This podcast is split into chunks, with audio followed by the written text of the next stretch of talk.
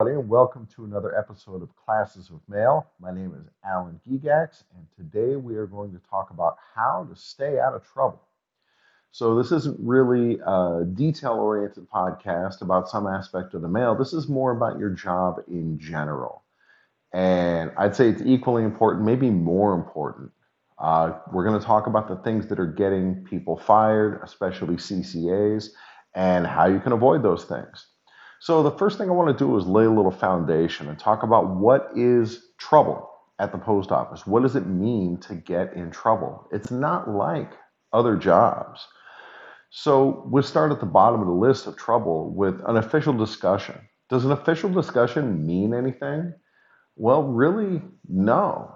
It's just your supervisor pulling you aside and saying, hey, you know, this is something that I have a problem with and it needs to be addressed. A step up from that would be the letter of warning. And the letter of warning is a step of discipline that supervisors are supposed to follow that will stay in your file and it will follow you and it can be the foundation for further discipline and could eventually lead to a suspension. We have suspensions of seven days, 14 days, and sometimes a lot longer than that and the suspension will put you out of work. Although, interestingly, the 7 and 14 day suspensions, it's actually right in the contract that you do not stop working during those suspensions. So, go figure. So, all of these types of discipline, they don't affect when you get your raises, they don't affect your retirement, they don't affect when you convert to career, they don't affect your relative standing for bidding or vacations or anything like that so who cares? Who cares if you get in trouble? What does it even mean? Well, it, honestly, if you're not getting in a lot of trouble, it doesn't mean much of anything. Uh, the only thing that we worry about with getting in trouble is that small trouble is a necessary step toward big trouble. Sometimes you can skip all the way to big trouble and just get fired on the spot, and we will talk about that. But these other lesser things, the letter of warning and the suspension, yeah, they don't feel like much when they're happening to you, and maybe maybe they wind up not mattering at all, but they can lead to bigger bigger problems, and so that's why we're going to talk about them today. So, with the foundation laid out, uh, let me tell you a quote that I heard in one of our union steward meetings not too long ago a steward stood up. We were talking about safety rules and stuff like we're going to talk about today. And she says, Management doesn't care about the rules. They only want to catch and fire the ones they don't like. And man, that is so true. You know, I'm fortunate to be on the good side of my management team. And they have come out and done spot safety inspections on me and, and have been pretty lenient. You know, I'll tell you one thing uh, I wear my earbuds all the time. Don't tell my supervisor but I do. I wear them all the time, and I'm willing to take the hit in discipline when that comes. But the supervisor came out, saw my earbuds in, and said, "Hey, you know, you're not supposed to wear those." oh yeah, thanks. And I took them out, and then as soon as they walk away, I just put them back in. So they have a choice for how much they want to discipline, and you know, we're not really going to talk about it in the rest of the episode. So I'll tell you here, being friendly with your supervisor really does help I'm not saying you have to suck up to them, and maybe they're assholes. I don't know. But treating them like human beings can go a long way toward them deciding in your favor whether or not they even want to issue discipline. You know, if they can just talk to you like a person, maybe they don't have to issue discipline. So that's a preventive measure right off the top, is to just try to have an actual human relationship with them.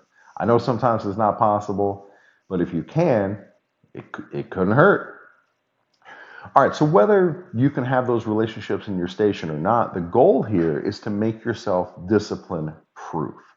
You want to make yourself immune to bad management, and you can do that by doing the job the right way. We have another podcast devoted completely to that, so feel free to give that one a listen.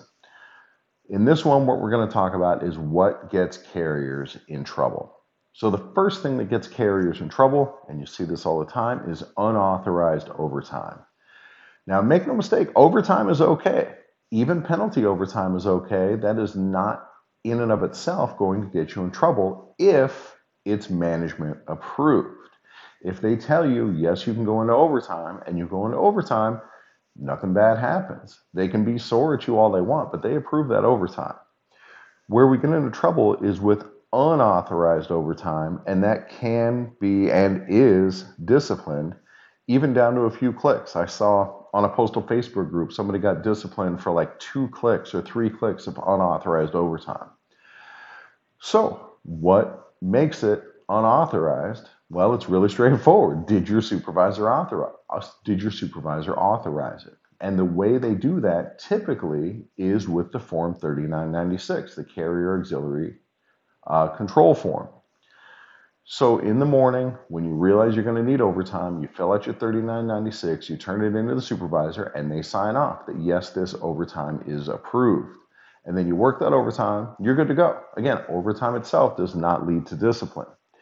But if you go into overtime and you don't have a 3996 that goes with it, then that is unauthorized overtime and you can be disciplined. So that's the most straightforward case. But what happens if you're out on the street and you realize things are going wrong? Maybe you had road construction out there and so it's slowing you down, or you had, uh, you know, a breakfast burrito from the taco shop and now you're taking extra comfort stops whatever it is that's slowing you down, your obligation at that point becomes to report to management that you're now going to need overtime. Avoiding overtime altogether is unrealistic. It's not going to happen. You're going to need overtime from time to time. So as long as you tell management, hey, I'm going to need this overtime, you put the onus on them to either approve or deny that overtime. Your obligation is not to get everything done in eight hours or to get your handoff done in a certain amount of time or your pivot or your uh, auxiliary assistance, whatever they call it where you work. Your obligation is to report to management the time that you're going to use. So as soon as you realize you're going to need overtime, you have to make that phone call or better yet, send that text message through the scanner to let them know that, hey, my day has changed and now it looks like I'm going to go into overtime. And once you do that, it is no longer your problem. It becomes their problem. Your obligation is to report. You have zero obligation to work faster, to skip breaks, to cut corners. When you run into unexpected overtime, yes, it still needs a 3996, and that 3996 has to be approved. What'll happen is you'll fill it out when you get back to the station. But as long as you informed your supervisor and they didn't tell you to stop and bring back all the mail, that overtime is authorized. You fill out the 3996, they sign off on it. You still put in box J, like what happened, why you needed the overtime. Oh, I had the bubble guts and I kept going to the bathroom, whatever the reason is. And then that's it. It becomes management problem, not your problem. So that's unauthorized overtime. Again, this is easily fixed by just letting them know as soon as you know that you're going to need more overtime. And then you follow their instructions as long as they give you valid instructions. You know, it's either going to be deliver the rest of your mail or bring the mail back or some combination thereof. What they cannot do is say, just go faster. I thought you were going to be done in eight. That's your commitment. No, that's not a commitment. That's your estimate. Things don't always work out that way out on the street. All right, so that's unauthorized overtime. The next thing that can get you in trouble, big trouble, is delaying the mail. There's a very simple rule on this. You are not authorized to delay the mail. End of story. You cannot delay the mail. That is not your choice to make. If mail is given to you, you have to deliver it. That's it. So, if management instructs you to delay the mail, you have to fill out a form to protect yourself. And that form is the 1571, the undelivered mail report. On that form, you're going to fill out exactly how much mail you delayed what type of mail it was, whether it was preferential mail, which is first class, periodicals, um, you know, priority, anything like that, or if it's other or non-preferential mail, that'd be standard, nonprofit, marketing, or bound printed matter, and then indicate how much you delayed. You're supposed to estimate a piece count of how many pieces you left behind, but at where I work, we just measure it by the linear foot. However, they do it at your station, that's fine. The important thing is down at the bottom, and asks for an explanation for why that mail was delayed. And the best explanation is I was instructed to delay this mail by management. That way it's on them. And you sign off on it, management signs off on it, and that's it. You are now covered. Management instructed you to delay that mail. So if you curtail your ads Uh, you can't be making that decision on your own. You have to call your supervisor, hey, this is what's going on. I have this many ads left. Can I go ahead and not deliver the rest of my ads? And they have to say yes. If you bring back mail undelivered, it's on you, and that's a pretty serious offense at the post office. So again, do that 1571, make sure management signs off on it, and then you're covered. That's what those forms are for. And management knows they're supposed to fill those out anytime that mail gets delayed. Now, we're not talking about a single piece here. If you try to deliver a letter up to a house and there's a dog, so you can't get to the door, you write that do- you write dog on that piece, you bring it back. It's not a big deal. What we're talking about is like cutting off a whole street or not delivering a whole category of your mail or something like that. You know, I went to an apartment complex and by the time I got there, the office was closed and that's where the mailboxes are, so I couldn't deliver the whole apartment complex. I had to call my supervisor, explain what happened, and he said, Well, I guess you got to bring the mail back. So I did. When I got back, I filled out that 1571 and had my supervisor sign it. All right, that's delay of mail. Next is time wasting practices. This isn't generally the kind of thing that's going to get you fired, but it will get you on the naughty list and it'll get you uh, in management's focus. And that is not a place you want to be. So, one of the big ones that management harps on because they see you in the office is if you're chit chatting, you're just talking instead of casing. Now, you're allowed to talk, and if management tries to tell you that you can't talk, you go to your super, you go to your union steward. You are definitely allowed to talk. It says you're supposed to be quiet but not silent. So while you're talking, you're also supposed to be working. So that's the big one right there. It's just excess talking. You go out of your case to go talk to somebody else, yeah, that might be a problem. You know, it varies a little bit from station to station, but that that is considered a time wasting practice if it's interfering with your work. Next one that management really cares about is doing street work on office time. For example, your DPS is only supposed to be handled when you're out on the street and your parcels, your big parcels. You're not supposed to pull those out of the hamper, mark them, stuff like that until you're out on the street. There's an argument to be made that the M41 allows us to mark our parcels in the station because we're supposed to be able to flip a letter that we've cased in order to remind ourselves there's a parcel there. But generally, your supervisors are going to be very strict on that, that they want you to handle those parcels only on street time. So if you want to have that fight, you can have that fight. But I'm telling you, this is something that management considers to be a time wasting practice. Another time wasting practice is casing mail that is in walk sequence sort. It says ECRWSS on uh, on the mail. It's printed on the mail, and it's something essentially what we call a coverage here. It's something that goes to every single house. So you're not supposed to case that. The purpose of casing is to get your mail into delivery order. And those coverages are already in perfect delivery order, so there's no reason to case them. The only exception to that is if you are on a walking route, a park and loop route, or a walkout route, and that uh, mailer would put you over three bundles. Let's say you already have your residual, you already have your DPS, that's two bundles, and then you already have ads, and then maybe this fourth thing that's already in delivery orders like uh, marriage mail. You are allowed to case that if you're on a walking route, but only if you're on a walking route. Other than that, casing things that are already in order is a time wasting practice. And that includes DPS. You're only supposed to handle that when you're out on the street. Another time wasting practice is stationary events, where your scanner says that you were just sitting still for 12 minutes. Now, Corey Walton over on Ada Arbitration did a fantastic episode on stationary events, and there are good defenses to that in discipline. But what we're talking about here is what does management consider a time wasting practice? And that's one of the things that they're looking for that you're out there extending your street time because you're just sitting there not doing anything. How does management know you're not doing anything? Well, they don't unless they come out and watch you. They know what the scanner tells them.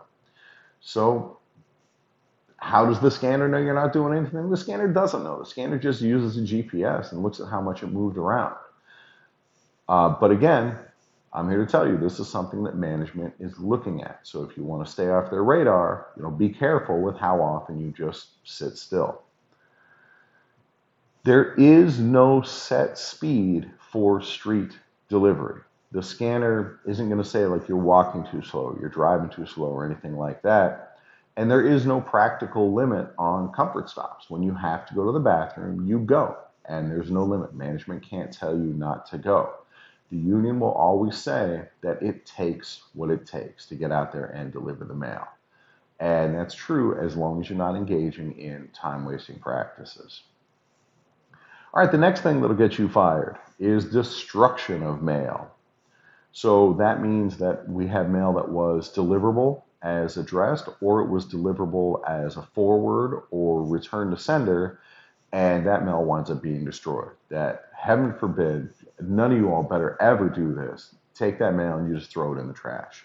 You know, there are videos of that, of carriers taking like a whole tray of letters and just dumping them in the trash. Oh my God. Yeah, obviously, that's the kind of thing that's going to get you subject to discipline. That is going to get you in big time trouble, and it should. But there are things that are more minor that you still have to be very careful of. And one of those is UBUM, the undeliverable bulk business mail. You can't just put anything in there that you don't feel like delivering. Number one, it has to be one of those four classes of mail that can go into the UBUM standard, nonprofit, marketing, or bound print and matter. And it has to not have an ancillary service endorsement that return service, electronic service, forwarding service, requested, whatever it is. So you need to check that before it goes into the UBUM. And I have a whole episode devoted to just that what can go into the UBUM and what can't. So if you take preferential mail and put it into the UBUM, that is the destruction of good mail, and that is a significant offense. Likewise, anything that goes into the UBUM has to be legitimately undeliverable. It can't just be that you didn't feel like delivering it. There has to be a real reason. Essentially, it means you have to be able to put one of those carrier endorsements on it. Attempted not known, vacant, no such number, something like that. You don't actually have to endorse your UBUM, but you do need a reason. You can't just throw stuff in there. I saw a carrier at my station just last week took an entire bundle of our weekly ads and just dropped them right into the UBUM hamper. I'm like, dude, what are you doing? So I got a handoff, and this was part of my handoff, and these ads aren't for me. Well, okay, that's fine that they weren't for you, but that doesn't mean that they're UBUM. That stuff is still deliverable. And man, carriers get fired over that. It's madness. Don't put anything in the UBUM unless it's actually undeliverable. Next thing that gets carriers disciplined is scanning, or more accurately, failure to scan. Guys, there's only three scan points anymore for MSP scans. There's the depart to route, return to office, and the hot case. That's it. You know, those 13, 15 street scans, whatever we used to have, those are all gone. You only have to remember three now. It's not that big of an ask. So hit those three scans uh, when you are delivering the mail. I mean, it's it's really basic. I don't know what else to tell you about that. If you can't manage those three scans, maybe this ain't the job for you. All right, and then the other thing you have to scan is your parcels or your flats with delivery confirmation. Anything that has a delivery confirmation co- barcode on it, you have to scan it. If it was assigned to you that day, it will need what we call a stop the clock scan. That it was either delivered, it was attempted, or it was returned to sender or forwarded. That's our stop the clock scan. And carriers absolutely get in trouble for failing to scan items that we wind up knowing that they were delivered, or the supervisor knows you had that item today because you scanned it as part of your load truck. So you definitely had it, and then what happened to it? I was sitting in on a discipline not too long ago where the carrier scanned it as load truck in the morning, and then they didn't deliver it, and then they scanned it as load truck again the next day and marked it as delivered. So clearly they brought that parcel back to the station without giving it a valid scan on that first day. So any of that stuff has to be scanned. And then on top of that, if it needs a signature, you better get that signature. It's very straightforward again. And you know, you see this with certified letters. Carriers all over the country are delivering certified letters without getting a signature. Guys, that's the whole point of certified mail is we deliver it, the recipient signs for it, and that's proof that we actually delivered it to that person or to someone at that address is that signature. You can't just put that stuff in the mailbox. You will get disciplined for that. The service that the mailer is paying for is to get that scan and to get that signature. So you better be giving it to them. Next thing that will get carriers in trouble is attendance. So you are required to be regular in attendance. But what does that mean? Well, there's no good working definition for regular in attendance, and this can work in your favor. Uh, I can't tell you exactly what passes for regular and what doesn't at your station. That's something that's going to wind up being between you, your postmaster, and your union. But I can tell you that if you're calling out a lot, you can expect to wind up getting disciplined for that, and you'll wind up having to defend yourself. I'm not here to tell you don't call in. You call in. You know, if you're sick or if you have family member you have to take care of or whatever, yeah, call in. But I can't give this list of things that get carriers in trouble without mentioning attendance. That is definitely something for which carriers get disciplined. All right, next is safety and security violations. And this is actually my last, yeah, this is my last topic. And this one's fairly straightforward. I just want to go over the stuff that, that we see from carriers. So the first one is rollaway runaway accidents, where you don't put the truck in park, you don't put the brake on, whatever it is, and the truck rolls away. A rollaway is when gravity takes the truck and it heads down the hill until it eventually runs into something. A runaway is when the engine is on and the truck drives away under power. Both of these are major safety violations and they will absolutely get you in trouble. And they're hard to defend because we have this whole procedure curb the wheels, set the brake, put it in park, take out the key. And if you do those things, you won't have rollaway runaway accidents. So anytime one happens, is it preventable? Yeah, of course it's preventable. So be careful about that. Next is the seatbelt. Anytime that vehicle is in motion, the seatbelt has to be on. Just last week, saw a carrier at my station driving through the parking lot no seatbelt, door open, the parking lot of the station. And I said, Oh my God, you're lucky I'm not a supervisor who saw you do that, or you would be in big trouble. And the carrier's like, What? I'm only in the parking lot. I could drive around with no seatbelt on. Oh, guys, the only time, or no, any time that vehicle is in motion, your seatbelt must be on. And the shoulder belt should be on as well. There, the only exception for the shoulder belt is when you are actively doing out the window delivery, uh, also called curbside delivery, where you sit in the truck and you lean out the window to put it in the box. That's the only time that shoulder belt is allowed to come off. And even then, it's only when you're actively doing that type of delivery and you can't be going over 15 miles an hour, over 500 feet, or across any intersections. So that's your seatbelt. And the door being open is very similar rules. Uh, you can have the door open more often, like when you're doing other types of delivery, but we have the similar restrictions where nothing, you can't go above 15 miles an hour, you can't uh, go more than 500 feet, and you can't cross any intersections. If you do any of those things, the door has to be closed.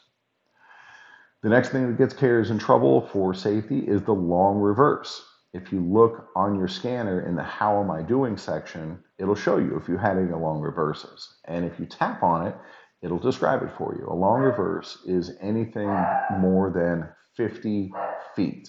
And there's really no reason that you should be backing up further than 50 feet. Make the U-turn, you know, go around the block, whatever it is you have to do to avoid backing that far. The only legitimate excuse that I can think of off the top of my head for having a long reverse like that is if you have a business on your route that has a loading dock. So uh, there you might be authorized for a long reverse, but there's a very specific situation. Other than that, a long reverse, you're going to get in trouble for it. Now, how does management know if you do a long reverse? Well, maybe they see you. You know, they're actually out there doing street observations and they catch you. That's one way, but for the most part, it's going to be on your scanner. And how can your scanner tell if you have a long reverse? Well, it's actually pretty pretty slick and it's fairly straightforward. Your scanner, in addition to having GPS, it also has an orientation sensor in it. So it can tell what way it's facing. So if you're driving down the street in one direction and then you stop and you start driving down the street in the other direction and your scanner has not turned around and facing the other way, then your scanner knows it's going backward because it's still facing front essentially, and now it's going the other direction. So your scanner's slick, your scanner's always watching you. Next, motor vehicle accidents. Uh, that definitely gets carriers in trouble, and that would be a safety violation. So obviously drive carefully. But the number one accident, or uh, yeah, the number one type of accident for letter carriers, motor vehicle accident, is striking a fixed object, where you drive into something that's not even moving. And you know, a big culprit in this is rushing. You have to take your time, make sure you look where you're going before you pull out. We already talked about overtime and how that's not going to lead to discipline in and of itself it's time wasting practices that lead to that discipline or unauthorized overtime. But taking the time to do the job right, that doesn't give you discipline. And also in that unauthorized overtime, we talked about hey, once you report your overtime, it's management's problems, not yours. You don't have to rush. The job takes what it takes, and it takes what it takes to do it safely. Uh, next is failure to secure the truck when you're away from it. And that includes rolling up the windows. So in the Carrier Academy, we teach that anytime you're out of sight of the vehicle or too far away to keep it secure, then you need to lock it up. And how far away is that? How far do you have to be before you can't keep it secure? Well, it's it's subjective. But for me, I just lock it up. You know, anytime I'm more than like a sidewalk's distance away, it's going to be very hard for me to prevent somebody from reaching into that truck and grabbing something. So I take the few seconds, it's not that long, to just close and lock the door and roll up the windows. The windows are part of securing the vehicle. Next is preventable injuries. This is also uh, safety violations. So, look, the job is inherently dangerous and people are going to get hurt and management will try to discipline you if you get hurt. And most of that discipline is bogus. It's something that the union's going to be able to fight and they're going to be able to overturn, uh, depending on the efficacy of the union where you are. But this is yet another reason to make sure that you're doing the job safely, to be careful out there, and to take your time to do things right. All right, so those are the big things that get carriers in trouble so let me give you a couple of key takeaways before we get out of here. The first one is you have to develop good habits. Things like uh, curving your wheels, that comes with time, just doing it that way every single time. Every time you're going to park that truck, no matter where it is, you're going to curb the wheels, set the brake, put it in park, take out the key.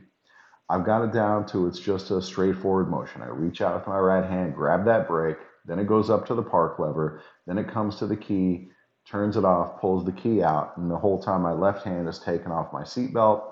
And it's all this one straightforward motion.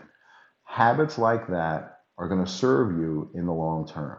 It takes time to build those habits. In fact, all these things take time. They take time in two senses. They take time to develop. They take time to learn. You know, this is sort of a long term project, turning yourself into a carrier who is discipline proof. But they also take time in the sense that they add time to your day. You know, with locking the truck, I've timed CCAs who I'm training. I sit in the jump seat in the back of the LOV and they're doing, you know, up to the door delivery. So they got to lock the truck up. And it adds like six seconds total to their delivery time to close the door, lock the truck, and then when they get back to unlock it and open it back up. Adds a few more seconds if you have to keep rolling the window back up. Honestly, I'm so lazy, I don't even roll my window down anymore because I'm too lazy to keep rolling it back up. So I, I forget it. I'll just be hot. I'll just use the fan. But whatever you're doing, you have to take the time to secure the vehicle. And yes, it does take time. But going 10 minutes, 15 minutes over on your route, that's not what's going to get you disciplined as long as you're reporting it. What's going to get you disciplined is leaving your truck open, having a rollaway, stuff like that. Time itself is not what gets you disciplined, it's the things around it that get you disciplined. And then the last thing, didn't really touch on this in the episode, but do not argue with management.